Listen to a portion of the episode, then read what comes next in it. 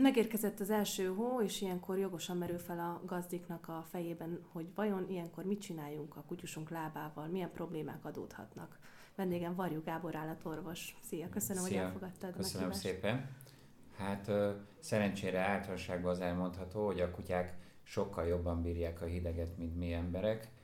Amelyik kutya hozzá van szokva, az, az kint egyáltalán nem fázik, és, és ha egy megfelelően hőszigetelt, viszonylag kisméretű kutyaháza van, megfelelő tájolással, tehát délfele néz az ablaka, van előtte egy szőnyeg vagy fólia, ami, ami lefedi, akkor a, a hideget is jól bírja. Ilyenkor az energiaigényük az sokkal nagyobb, majdnem a kétszerese, mint egy, mint egy, egy normál 15-20 fokos hőmérsékletnél. Tehát ezt az etetésnél egy kintartott kutyánál figyelembe kell venni. A, a havat is jól bírják, néha elő szokott fordulni, hogy, hogy ha hógolyót dobálnak neki és megeszi, akkor, akkor esetleg ilyen garadgyulladás enyhébb tünetekkel lehet, de egyáltalán nem gyakoribbak a felső légúti problémák télen a kutyáknál. A sózás az néha okozhat problémát, hogyha olyan területen jár a kutyus, akkor, akkor, akkor kikezdheti a mancsát, kikélyesedhet, erre figyelni kell. Kutyás boltokba, állatgyógyszertárba lehet kapni mancsvédő viaszt, amivel ha előtte bekenjük a, tappancsát, ez jó védelmet nyújt, illetve egy, egy picike kutyánál kis kutyacipő, csizmácska, az is jó lehet. Mi a helyzet a ruhákkal? Mert most egyre népszerűbb, ahogy látom, már a nagy kutyusoknak is adnak nagyobb pulóvereket, Igen. esőkabátokat. Azért, a, amikor igazi mínuszok vannak, egy kisebb testű, rövidszőrű kutyusnak az már hideg, ilyenkor a, egy, egy kis kabátka vagy mellény az, az, az nagyon jó, az, az melegíti az állatot, tehát ilyen állatnak ez, ez kell. Nyilván egy, egy kaukázusi számára az teljesen közömbös, vagy csak nyűg lenne, de egy, egy kis testű, kis rövidszőrű, csivava típusú kutyosnak ez, ez abszolút életmentő, tehát mindenképpen ajánljuk mi is. Ilyenkor mennyire kell arra odafigyelni, hogy mondjuk kutyakozmetikushoz ne vigyük annyira el a kutyus, ne vágassuk le rövidre a szőrét, vagy ennek semmi köze nincs ahhoz, hogy fázik-e a kutyus, vagy nem? Hát mindenképpen a szőre az egy jó hőszigetelő. Én azt javaslom, hogy fogadjuk meg a kutyakozmetikusok tanácsát, hogy ebben az időszakban milyen gyakorisággal vigyük, amelyik kutya hozzá van szokva a hideghez, vagy gyakran kiviszik, azért térre egy sűrűbb ajszőzlettel, egy, egy sűrűbb bundája van, ez jobban védi a, a, a hidegtől.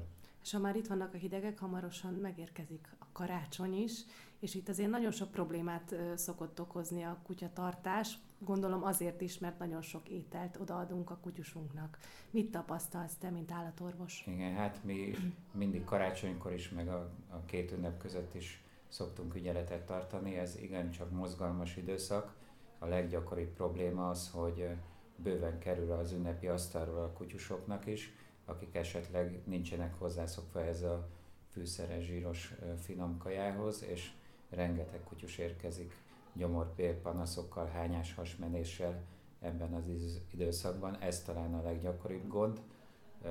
Hát sajnos kapnak csontot is az asztalról, karácsony után az egyik legtipikusabb probléma, hogy, hogy székrekedéssel érkeznek az állatok. A bérsárpangás miatt altatásba beöntést kell adnunk ezeknek a, az ebeknek, úgyhogy minden évben meg szoktam kérni a gazdákat, hogy ha lehet, akkor ne adjanak csontot a kutyáknak. És mi a helyzet a csokoládéval? Hiszen most nagyon sok kisgyermek kapott Mikulás csokit, ilyen-olyan édességet, az mennyire tesz rosszat egy kutyusnak? Sajnos a, a csokoládéban lévő a kakaónak a, az élénkítő hatóanyaga, a teobromin, az ö, mérgezést okozhat a kutyáknál. Ez egy élénkítőszer. Nagyon függ attól, hogy milyen mennyiségbe veszi fel, és mekkora állat. Egy kisebb testű kutyánál étcsoki elfogyasztása, ez gondot okozhat. Az étcsokiban tízszer annyi hatóanyag van, és minél, minél sötétebb az a csoki, minél keserűbb, annál több teobromin tartalmaz, és okozhat gondot. enyhébb esetben csak azt látjuk, hogy mondjuk egy szaporább légzése van, szívdobogása, túlélénk a viselkedése, de súlyosabb esetben görcsöket, epilepsziaszerű állapotot, akár kómát is okozhat a, a, az állatoknál.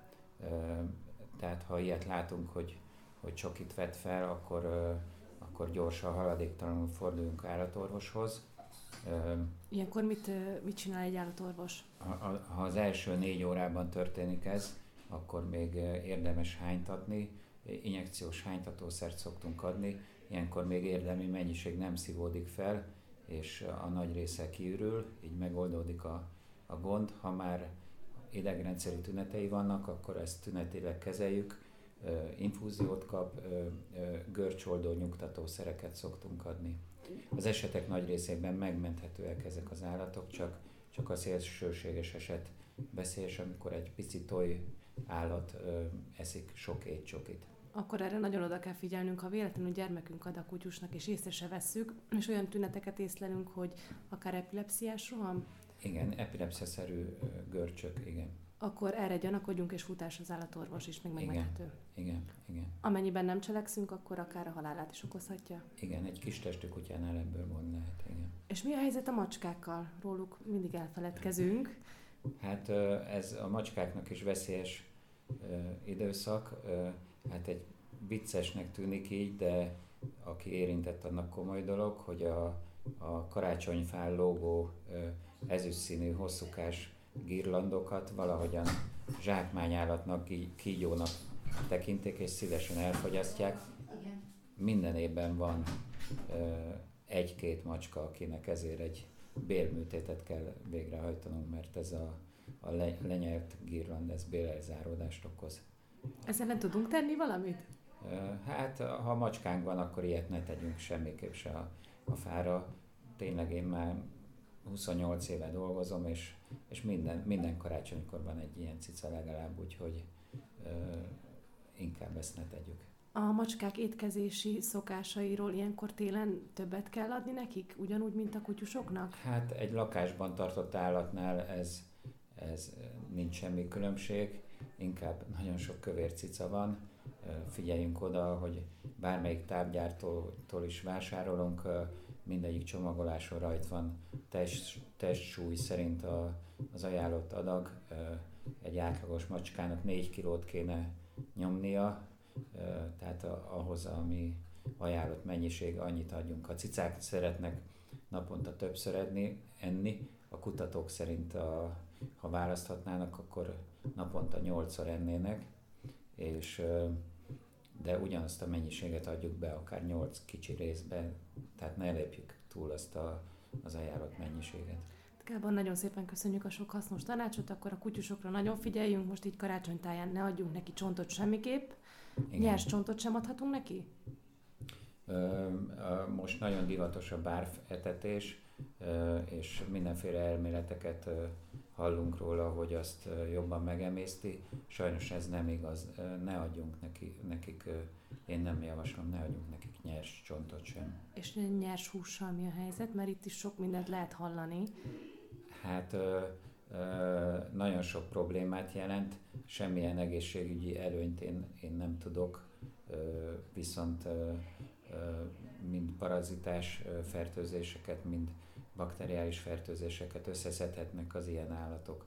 Ha valaki mégis nagyon esküszik a, a bárfeltetésre, akkor azt szoktuk javasolni, hogy havonta félreghajtózza az állatát, mert ez, ez szoktunk, ugye újabban divatos ez a xillites édesítőszerrel, nyírfacukorral készített, aki fogyókúrázik, ezt használja cukor helyett, és ez a nyírfacukor, ez mérgező a, a kutyákra, hogyha olyan süteményt készít, ami xillites, akkor ne, akár még az is elég, ha csak a, a sütemény szélét odaadja az állatnak, ezt ne tegye, mert ez erősen mérgező a kutyákra.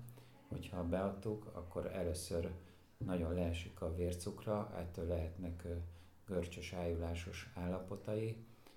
Ha azt az, az időszakot átvészelte, akkor pedig utána májkárosító, erősen májkárosító Tehát semmiképp se adjunk a, az állatunknak xilittel készült édességből. Jó? Nagyon szépen köszönjük. Szívesen. Köszönöm.